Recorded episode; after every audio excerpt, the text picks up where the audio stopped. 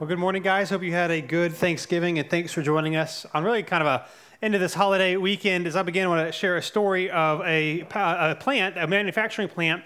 It was moving into a, a new town. It was going to create, create a new. Uh, uh, a new warehouse, and so this town was hit with some economic hard times. So everyone was really excited. Thousands of people applied to work at this plant. They were known for good wages uh, good paid time off, good benefits, and so thousands of people are applying. You know, the interview process is pretty intense, and uh, the guy who owned this plant, he was a really big history buff, and so to throw off some of the applicants, he wanted to throw some history questions in there. And so uh, the day that the uh, interviews are this begin, all these people are interviewing. The first guy walks into the interview room, sits down, and they ask him a few questions uh, to try to throw him off to see if this is the type of guy that this, this, this plant wanted to uh, hire. And so the first question was this um, When did the United States gain its independence? So this man here who's applying was kind of thrown off. He's like, "What does this have to do with anything?" So he's racking his brain, and then he spits out this answer. He says, "Well, uh, many things uh, happened, and a lot of events took place, and then finally, the United States declared its independence in 1776." And the interviewer's like, "Oh, that's a pretty good question." So they asked him the second one: um, "Who is the father of the nation?" The guy's like, what is happening here? And so he, he says, well, I don't, you know, he says, I, George, he couldn't remember his name. And so he said, um, you know, it's a, it's a fair thing. It's not a fair thing to only name one person. Um, uh, you know, a lot of people were involved and many other people made this happen. And so uh, I'll say several people were involved. Uh, it wouldn't be fair to just name one man. Interviewers were really impressed. Then they ask him another question. Say, third question. I said, is, is corruption a major problem today in the United States?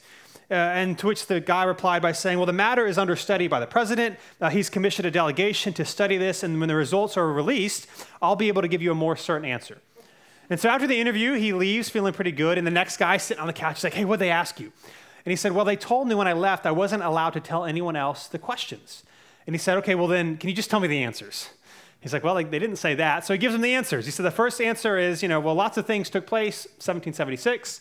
The second answer is, you know, who am I to, to call one person father when there were many people involved? And the third answer is, a matter is being studied by a presidential committee. So this guy, he's feeling pretty good. He walks in. They sit him down. They say, "Hey, there were some problems with your applications. We have a couple of questions we want to ask you before we get in. Uh, first is this: What is your date of birth?" To which the man says, "Well, lots of events took place, but it ended up happening in 1776." These guys are really confused here and they're like, what is he talking about? It's a small town. Maybe we can find his origin. So they say, well, well who is your father's name? He said, well, who am I to call one person father? A lot of people were involved in this and that. And I didn't, you know. And so they're staring at him and they're like, are you crazy? To which he says, Well, the matter is being studied by a presidential committee, and when the results are in, I will get back to you. Now, I share that story because today we are concluding our series called Misquoted, and we're talking about how important context is and how it's really easy when you read maybe in our uh, answers or in our case when you read bible verses kind of on their own without their context and maybe it might lead you to believe it's saying something that it's actually not. And so we've looked at a couple of verses. Today we're going to conclude by looking at a verse in Second Chronicles. Before we read that verse, I want us to put our history hats on really quickly. Uh, and I want to just give you some background information behind Second Chronicles so that we can actually understand the context from which this well-known verse, or this well-used verse, I should say, was written. So if you're not sure with how these things work, here's or how Scripture was compiled and all this sort of things. Here's try to get us all on the same page. Um, first and Second Chronicles, there are two separate books in our in our Old Testament. Now, uh, many scholars believe they were originally one scroll or one book, but because it's so long, if you put First and Second Chronicles together, they were in, eventually compiled into two separate scrolls. But they're sharing uh, one story. Now, in your modern Bibles, if you read chronologically, uh, kind of earlier on in the Old Testament, you'll read First and Second Samuel, First and Second Kings, and then First and Second Chronicles. And so, if you were to do that, when you get to First and Second Chronicles, First and Second Chronicles is really a recap of a lot of the same events that happen in First and Second Samuel and First and Second Kings. Now, they kind of reshape it to emphasize different things, but when you're reading, it's like I just read this information. Like, why is this here again? And so it is worth noting that in the tradu- traditional Jewish ordering of the Hebrew Bible, or what we would call the Old Testament, Chronicles is actually the last book in the Hebrew Bible. Uh, chron- or not chronologically, but how it's placed, it's actually placed as the last book in the Hebrew Bible because it is meant to be a summary of all that takes place in the Hebrew scriptures. It literally begins with the word Adam because it's a chronolo- uh, chronology beginning with Adam. The first couple chapters of First, and, uh, First Chronicles is, and then it ends. Uh, the last paragraph in Second Chronicles is about Israel's return from exile. They have been exiled now that they are back in their land, and they are looking forward to the day when this one day this Messiah would come and make all things right. Now, the final compiler of this book is unknown, but from the details within it, we can say it was probably completed around 400 BC. So, around 400 years before Jesus is on the scene. It's the last book, again, in the Hebrew Bible. Uh, for context sake, Israel was in the promised land and they were exiled in 538 BC, or I'm sorry, in 586 BC, and they started returning to the, to, to the original land around 538 BC. And so, they've been back in, the, in their kind of their homeland for about 150 ish years by the time this book book was written, they're still under rule of various other uh, uh, nations and kingdoms, but they're at least a lot of them are at least back in Jerusalem and back in their homeland. Now, after the exiles began to return to Israel and to Jerusalem, after they were essentially kicked out, the temple in Jerusalem was, was rebuilt. So it was originally built by King Solomon and completed all the way back in 957 BC. Was the original temple in Jerusalem that was built.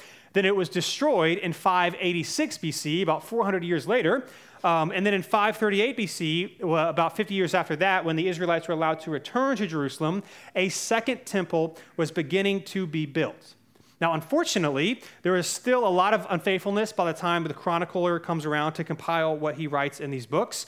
Um, the original hope when Israel returned to Jerusalem was that the city would be rebuilt, that the temple would be rebuilt, that God would live among his people, and that a messianic king would come and rule with peace and love and that all nations would fall under his rule, but none of that is happening. None of that is happening when the first and second Chronicles is written. And so, the, author, or rather the compiler of Chronicles, is reshaping some of the fundamental or foundational stories of Israel's past, and he talks a lot about King David and King Solomon to provide a hope for the future, to try to encourage Israel to still remain faithful. And so, really, there are two clear themes in the book of Chronicles. One is the hope of a coming Messiah, to be faithful, to still long for what they're waiting for, and two, for the hope of a new future or a new temple where God will actually rule and reign and where peace will be on the earth. And so that's a lot of information, but that's really what Chronicles is about, which leads us to our verse today. You can put it on the screen. Here's Second Chronicles chapter 7 verse 14. It says this. It says, "In my people," or in some translations it says, "And when my people who bear my name humbled themselves, pray and seek my face, and turn from their evil ways, then I will hear from heaven forgive their sin, and heal their land. So that's the context for this verse. Now, what often happens, you hear this verse a lot, typically in political seasons, particularly around presidential elections, at least in the United States. And here's kind of the thought, right? When you read this verse all on its own, it kind of seems to be saying that if God's people in a given country, of course, we live in America, so for us, it would be America, humble themselves and pray, then our country will turn around. Maybe we'll have less natural disasters, less violence, less immorality, and most importantly, we will prosper and have all of our needs met. So, if a group of Christians in any given nation humble themselves and pray, God will redeem and heal the nation or the country that they are in. Now, the question is if in, is in context, is this what the Second Chronicles 7:14 actually saying? Now, one of the things we've said throughout this series is this that all scripture was written in a specific context, speaking to specific people with specific needs specific context, specific people, specific needs. Um, and, and, for us, we are not in that context. We do not have those needs, and our culture is much, much different. And so, what we've said in this series that the Bible is not something so much that you should go to as like a textbook to try to find answers. Like you kind of each Bible verse kind of stands as its own, like its own bullet point, and you just kind of read it and apply it to your life but rather it is wisdom literature or it is meditation literature that we try to understand as best we can the context that it was written, how the original audience would have understood it, and then apply the wisdom to our cultural moment today, which is vastly different than the cultural moment that they are in. Like, what is the wisdom that God is showing us? What is the character of God revealed here? What can we learn that even though our culture and our context is different, we can still apply wisdom to it? Right? And so specifically, the context of Second Chronicles 7 is this. It was talking about how the first temple was completed during the reign of King Solomon, that there were lots of sacrifices offered, and God's presence filled the temple. So this is what First Chronicles, or Second Chronicles chapter 6 and 7 is about this. It's a retelling of how the original temple was built. And that there was essentially like a really great ceremony or dedication to the temple. And then there was a seven day feast that was held, and that the people were encouraged. That's what's going on. And then we're going to pick up the story. Second Chronicles chapter 7, verse 11. If you have a Bible, you can go ahead and turn there. If not, uh, there's a black one in front of you, and it'll be on page 380. If you don't own a Bible, you can take one of those home. It is our gift to you. So the context here, again, the chronicler it specifically is retelling the story of the original temple, how it was built, and how people were sacrificing uh, to it, and God's presence filled the temple. And then he says this in verse 11 of chapter 7. So Solomon finished the Lord's temple and the royal palace. Everything that had entered Solomon's heart to do for the Lord's temple and for his own palace succeeded.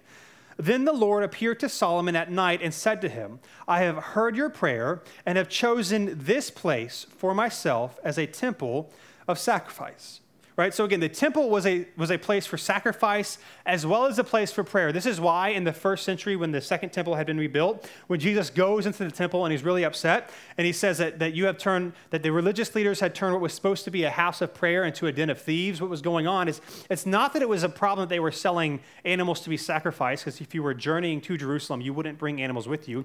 The problem is that they had, they had overrun the entire temple with sacrifices, and there was only certain places where non-Jews, which are Gentiles, there, if you were a Gentile, you were only allowed in certain places of the temple. And they were no longer could, could pray, pray in those places because these temple courts and these money changers had taken over the entire thing. It was no longer a house of prayer, which is why Jesus was upset because that was the original intention. And then it says this, verse 13. It says, If I shut the sky so that there is no rain, or if I command the grasshopper to consume the land, or if I send pestilence on my people, and then the verse, and if my people who bear my name humble themselves, pray and seek my face, and turn from their evil ways, then I will hear from heaven, forgive their sin, and heal their land. Now, again, specifically, uh, the chronicler here is, is referencing what he talked about in, in, chapter 6 and in Deuteronomy, where God provides or explains that there will be divine punishments of what will happen if God's people disobey, disobey him and turn from him right? And it's a reminder that even in these things, that even if Israel fails and sins and goes their own way, if they would humbly repent, if they would just be honest about their condition, God's desire is not to punish, but to redeem, that He will forgive them, that He will heal their land, and that He will reconcile them back to a right relationship with Him. Now, in context specifically, the healing that the chronicler is referring to includes deliverance from drought, plagues, and various nature related problems that cause crops to grow, because for most of human history, and certainly in the Israeli context, agriculture was your means of survival. And so, drought, plagues, famine would mean things were not going well for you. And so, if you humble yourselves and repent, God is saying, I will make your land fruitful again. And most importantly, too, coupled with that, is that there will be a restoration of people into a right relationship with God. In other words, you see two things happening. You see uh, material, tangible prosperity happening, but you also see spiritual reconciliation happening, that they actually go hand in hand. Or to put another way, one of the things for us to understand with this verse, especially how sometimes it's interpreted, interpreted in our day and age today, is this that tangible blessing without spiritual reconciliation is not a sign of healing. So, tangible blessing on its own, material blessing, wealth, economy going better in any given context, without spiritual reconciliation, is not a sign of healing in this text. And in context of this verse, this is why it's important because material needs are met, which is it is saying that they will be met. There will be peace in the land, that the prosperity will also increase, but there can be in this assumption in this verse and how it sometimes, I think mistakenly, I don't think people are doing this on purpose, but I think mistakenly uh, understood today is that as long as that, healing really involves our prosperity or our economy going up and our wealth going up, our material possessions, you know, are being taken care of, all of that goes up uh, without really understanding that the spiritual component is just as important. Or, in other words, it would be a mistake to assume that God is maybe healing or blessing a nation just because it has high financial or high material blessing, even if the spiritual condition is low. right? If there is, if the spiritual condition is poor, particularly in Second Chronicles 7, it's saying that true healing has not occurred. And if we use this verse just to say, oh, we need to pray so that, you know, bad things won't happen to our country, there'll be less hurricanes, and that we'll have more in our savings account, and if that were to happen, it doesn't actually mean God has healed it. That's good for us, but in this verse, both these things are important. Spirit, tangible blessing without spiritual reconciliation is not healing. And to use this verse to say we should just pray so that we can have our economy better is to certainly misappropriate the use of this verse. Now, that being said, it is, the, the, the opposite is also true, and that is that true faithfulness does impact the needs of others. True faithfulness does impact the needs of others. And even in Second Chronicles, we see both of these things go hand in hand. So the opposite uh, could also be true or could also not be good, right? If we just think, well, we just need to tell people about Jesus and we need to, it's like, you know, you've seen those, uh, like those 100, for example, those like $100 tracts that people can leave at their table for their waiter as they, after their meal. And like they don't actually tip the waiter and it's like, here's Jesus. And it's like, that's all they need. It's like, that's, that is also not what this verse is saying, right? In fact, all throughout the scriptures, we see that God really does care about the, the needs of people. He really does care about the physical condition of people. And if we swing too much to the other way to say, we just need to tell people about Jesus, and it doesn't matter they're suffering now because it's temporary, is also not to do what the scripture says. There's plenty of examples of this. One, I'll just read real quick in, in James chapter 1, verse 27. Uh, James writes this in the New Testament. He says, Pure and undefiled religion before God the Father is this to look after orphans and widows in their distress, and to keep oneself unstained from the world. In other words, we should seek to improve the condition of others. Right? This promise in Chronicles, by the way, does that. That we should pray not just for the spiritual reconciliation, but for the tangible increase to happen as well, that we can be provided for. Of course, Jesus does this. He doesn't just forgive people's sins, He feeds people, He befriends people, He heals people. He does all these things that make a big difference in their physical lives. And of course, the New, New Testament all over the place encourages this right? That as followers of Jesus, if you want to be a follower of Jesus, a really faithful and honor him the way he has called us to honor him, it's not just I'm going to read my Bible and pray, but I'm also going to treat people with love and respect. If there's a tangible need uh, around me that I can meet, then I'm going to try to be a generous person to help them. That is what Second Chronicles 7 is also showing that God cares not just for your spiritual condition and not just for your physical condition, but he cares for both. And it is an encouragement to the nation of Israel that if they remain faithful or if they're unfaithful but they repent, God will restore their physical needs and their spiritual needs, that He will redeem them and He will draw close to them again. And so if we flip back to Second Chronicles and continue reading, again, here's what uh, God is saying here. That if they've gone their own way and things are not going well, but if they repent, he will heal their land, he will reconcile himself to them. And then he says this My eyes will now be open, this is verse 15, and my ears attentive to prayer from this place. And I have now chosen and consecrated this temple so that my name may be there forever. My eyes and my heart will be there at all times. As for you, remember, this is a recap that the chronicler is saying when the first temple was established. As for you, talking about Israel here, if you walk before me as your father David walked, doing everything I have commanded you, and if you keep my statutes and ordinances, I will establish, establish your royal throne as I promised your father David. You will never fail to have a man ruling in Israel. So, again, just historically, it's worth noting here that the last king in the line of David had been deposed of in 586 BC. And so, by the time 586 arrived, some of the kings of Israel were really just puppet kings anyway. But by the time there was 586, it was, he was completely disposed of, and there was no more Israel king. Now, somewhere, again, around 200 years later, by the time of this writing, the chronicler still has a messianic hope that someone from the line of David will redeem God's people, and that this same man will come to rule God's people with love and peace. Now, my purpose here this morning is to focus just on Second Chronicles, but come on. Who do we think we're talking about here? And we'll get back to this in a second, right? This is, again, about 200 years, they're, they're, now back in the land. They've rebuilt the temple. Things are not going well. And there's still this hope that there is going to be some man that is going to come from the line of David to do for us what has not been done up to this point and will rule us with love and peace and will be the king of all people. This is what the chronicler is trying to encourage their people to long for. And then it says this in verse 19, again, a recap. It says, However, if you turn away, and abandon my statutes and my commands that I have set before you, and if you go and serve other gods and bow and worship to them, then I will uproot Israel from the soil that I gave them. And this temple that I have sanctified for my name, I will banish from my presence. I will make it an object of scorn and ridicule among all peoples. As for this temple, which was exalted, everyone who passes by will be appalled and will say, Why did the Lord do this to this land and to this temple? Then they will say, Because they abandoned the Lord God of their ancestors who brought them out of the land of Egypt. They clung to other gods and bowed in worship to them and served them.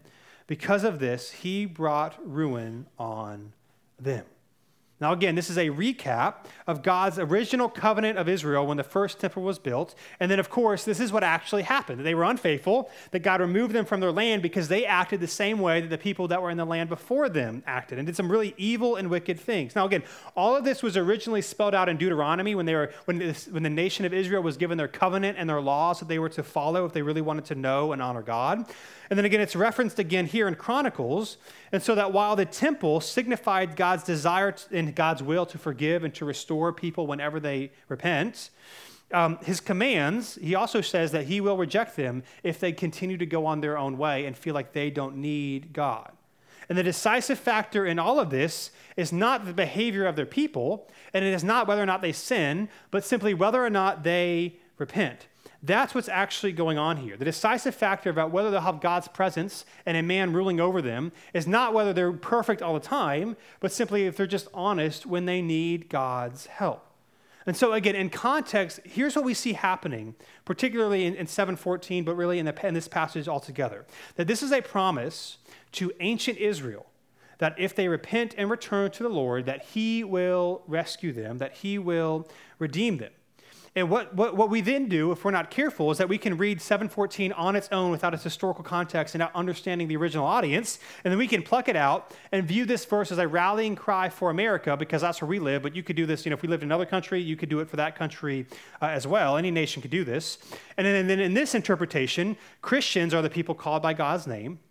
And if Christians humble themselves, if they pray, if they seek God's face, then God will heal the land or the country or the nation that the Christians find themselves in. And it's again, it's often understood as a moral, political, and economic healing. Not always, but many times it's kind of the, the spiritual component is kind of thrown out. And it's like, hey, we Christians, we need to pray, we need to hope for the best, and then God will make our nation prosper again. The question again, however, is that is this the proper understanding of this verse? And if this passage in its context. Again, like the whole series, I don't think people intentionally are trying to take Bible verses out of context. I think what happens is that we misunderstand the type of literature the scripture is, and again, think each verse is kind of a bullet point that you take out on its own without considering what it was written and who it was written to. And so, what second, when Second Chronicles 7.14 um, is applied to Christians in the United States or any other modern nation, it is usually with the understanding, again, that Christians in that, con, in, that, in that nation, that we represent like a righteous remnant. And if this righteous remnant will pray and seek the Lord on behalf of the nation, um, that the God will then uh, repent and save the entire nation. That's kind of how it's thought. It's kind of like a promise that if Christians do this, this is what will happen for the entire nation. But here's the thing, and here's what we need to know that God actually never promised that if a righteous remnant in any nation repents and prays for the nation, that the nation will be saved. That's not a promise here, and that's not a promise in any scripture that if Christians in any nation just pray and repent, then, then he will therefore redeem or save the entire nation. That's not what it's actually saying. Now, that being said, I want to say this. This is not to say we shouldn't want national repentance. This is not to say we shouldn't pray for it. This is not to say we shouldn't pray for revival, pray for. We should. It's not to say we shouldn't, it, but it's just to say that if a large, and I would say too, that if a large percentage of people in any given nation actually turned to the Lord, desired to follow Jesus, repented of their sins, we were kind to one another, we gave grace to one another, we were generous to one another, uh, I think the nation would, would see a lot of improvement just because that's, that's what happens when, we, when you love each other well. And I, and I do think God may, may bless that. That may actually happen. It's just not what this passage or any Old Testament passage between God and the nation state of Israel is teaching.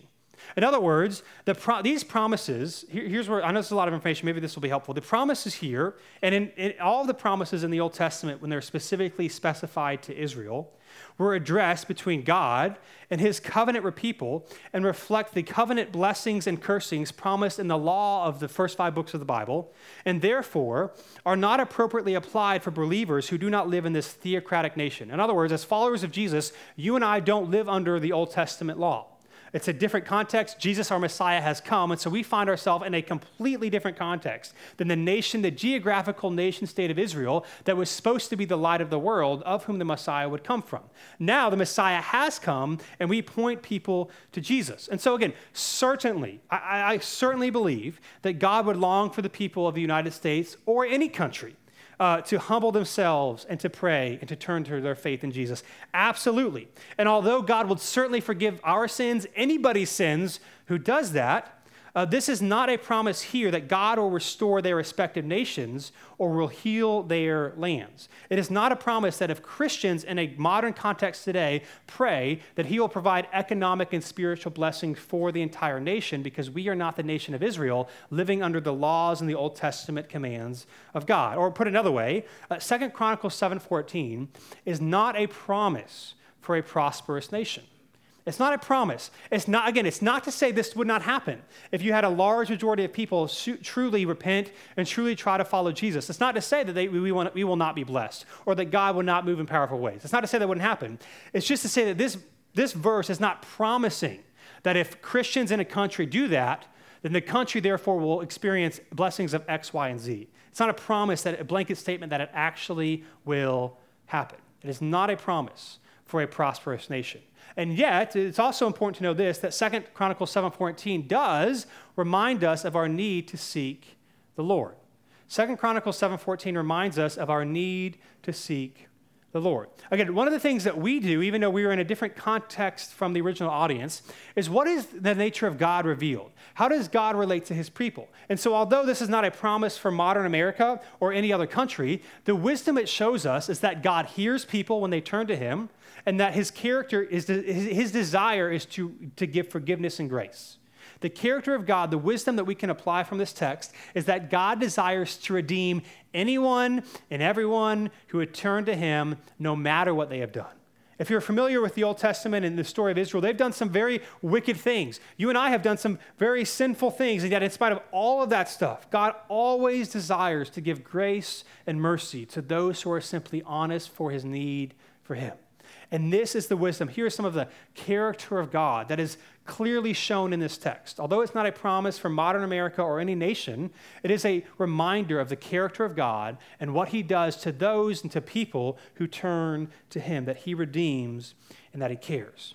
Now, I do want to say uh, one more thing that's really fascinating here because we're talking about Chronicles. Again, I mentioned earlier how the uh, scriptures in our Bibles are, are, are, placed different than the traditional, in the Old Testament rather, are placed different than the traditional uh, ordering in the Hebrew scriptures. And again, part of the reason for this is because First and Second Chronicles is at the end of the Hebrew Scriptures because it's a summary. Essentially, it starts with a long, chapters long uh, genealogy from Adam to current. I mean, it doesn't, have everybody, but it's a chapters long genealogy of all these different people. Um, it begins with that, and then it focuses primarily on the line of Solomon and David, and reminding Israel, the people of Israel, of God's promises of the king that's going to come. Now, what's interesting is that the first book of our New Testament, the Gospel of Matthew, actually does the same thing. So, the Gospel of Matthew was written originally primarily for a Jewish Christian audience who would have been able to pick up on a lot of the themes in Chronicles because they were long, longing for the, uh, for the revealing or for the promise of 1st and 2nd Chronicles to come to pass. And so, uh, the, Ma- the book of Matthew just like the book of Chronicles is all, well, the book of Chronicles isn't about Jesus, but the book of Matthew starts with the book, uh, literally starts this way. In verse 1, it says, An account of the genealogy of Jesus Christ. That's how Matthew 1 1 starts. And you can actually literally translate that, uh, the, or the book of Genesis. That's how you would literally translate that from Greek to English. It doesn't really make sense in our English Bibles, and so that's why it's translated an account of the genealogy of Jesus Christ. But literally, it's the book of Genesis, of Jesus. That's, that's how Matthew actually begins. Again, Chronicles starts also with the beginning, does a very, very long genealogy, and focuses on David and his kingdom and who are going to come through him. And of course, Chronicles, again, starts with Adam, and Matthew starts with in the beginning Genesis. So they have the same beginning. And what you might not know is that the book of Matthew and the book of Chronicles has a very similar ending. Here's the ending of the book of Matthew. You might be familiar with it. This is Jesus's. Uh, the Great Commission from Jesus. It says this in Matthew 28. Jesus it says this: the eleven disciples traveled to Galilee, to the mountain where Jesus had directed him. This is after the resurrection of Jesus, and he's going to ascend back into heaven. When they saw him, they worshipped, but some doubted. Jesus came near and said to them, All authority has been, uh, all authority has been given to me in heaven and on earth. Go, therefore, and make disciples of all nations, baptizing them in the name of the Father, and of the Son, and of the Holy Spirit, teaching them to observe everything I have commanded you. And remember, I am with you always to the end of the age. So after Jesus' perfect life, his death, his burial, his resurrection, he's on earth for 40 days, giving really final instructions, if you will. He's ascending back into heaven. He's saying, Go, teach the people who I am, what I've taught you, how to be redeemed, how to be reconciled to God. And know, as you do this, my spirit, the spirit of God, will be with you. Now, check out, again, Matthew is written to a Jewish audience who would have picked up on these things. It's very intentional. Check out how Second Chronicles chapter 36, verses 22 and 23 is the last two verses of the book of Chronicles. Here's how Chronicles ends. It says, In the first year of King Cyrus of Persia, in order to fulfill the word of the Lord spoken through Jeremiah, the Lord roused the spirit of King Cyrus of Persia to issue a proclamation throughout his entire kingdom and also put this into writing. Verse 23 This is what the king Cyrus of Persia says The Lord, the God of the heavens, has given me all the kingdoms of the earth and has appointed me to build him a temple at Jerusalem and Judah. Any of his people among you may go up, and may the Lord his God be with him.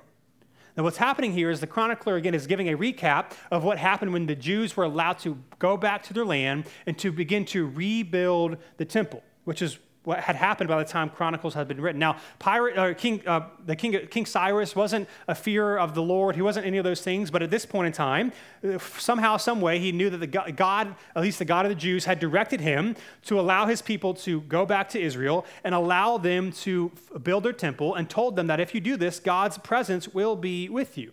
Now, you notice the great similarity between the Great Commission from Jesus and Cyrus's proclamation that there's a declaration of authority that God has said, you, I told me to do this. There is a charge to go and do what I'm telling you to do. That there's the building of God's house or God's kingdom in our case, and the presence or the promise that God's presence will be with them.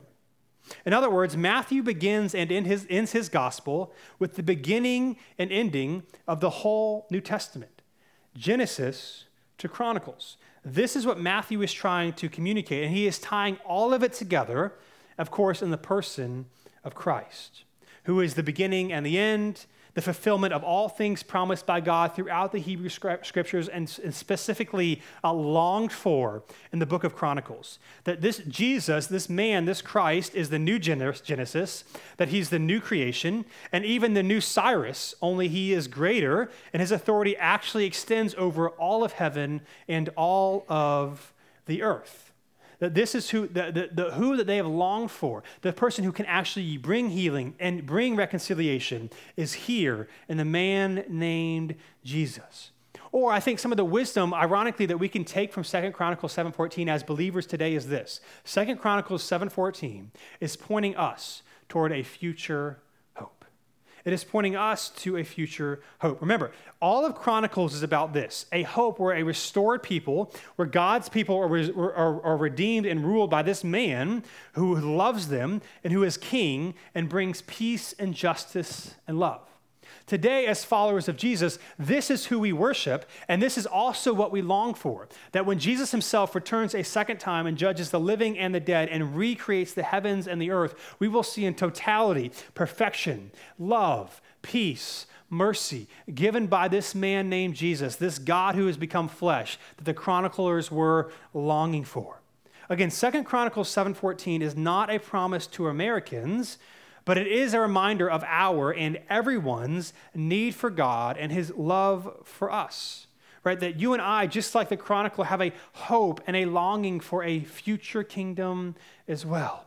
And the good news of the gospel is that repeatedly, if you're familiar with the stories of the Old Testament, of the Israelites being unfaithful and unfaithful, and God always repent or always uh, uh, giving them grace and always giving them mercy, this is what the gospel is. The final God become flesh, showing all of us that in spite of what you and I have done, or what you and I have said, or what has happened to you and I, that God His grace sent Jesus to do for you and for me what we could not do for ourselves, to offer redemption, to offer hope, and to offer healing. And so we long for the day when we get to meet Jesus face to face, knowing that he has redeemed us now. The good news of the gospel, it's not about you or who you are or what you've done or what you strive to do. That just like he is encouraging the people in Chronicles or the Israelites in the book of Chronicles, the reminder for us is that if you and I would trust in the Lord, there is heal- healing and there is hope and there is mercy. This is the God who has come for us. This is why the Advent season that we're just about to get ready to celebrate is good news that God, not a cool story of God coming because he's awesome and to do cool miracles and to teach us how to love each other, but he's coming to redeem us. That we follow him and that as we pursue him, we pray that he might use us to bring his presence and his temple wherever he goes. And this is also why the analogy of the temple being present throughout the New Testament or throughout the Gospels is, is such a big thing. For example, when Jesus says that the temple is going to be destroyed and he's going to raise it again in three days, what is he talking about? He's talking about his body. This is why the New Testament, the Apostle Paul talks about how believers are temples of the Holy Spirit. That just like the Israelites came back to rebuild the temple in Jerusalem, now that Jesus has come, you and I, those of us that are followers of Jesus, are little temples out into the world. That we bring God's presence with us when we trust Him, when we love Him, and when we repent and are honest about our brokenness. Second Chronicles 7:14. In the same way as it's encouraging the chronicler or the people in the book of Chronicles, it's also encouraging us, pointing us to a future hope, not in ourselves, but of this man named Jesus who has come to redeem us.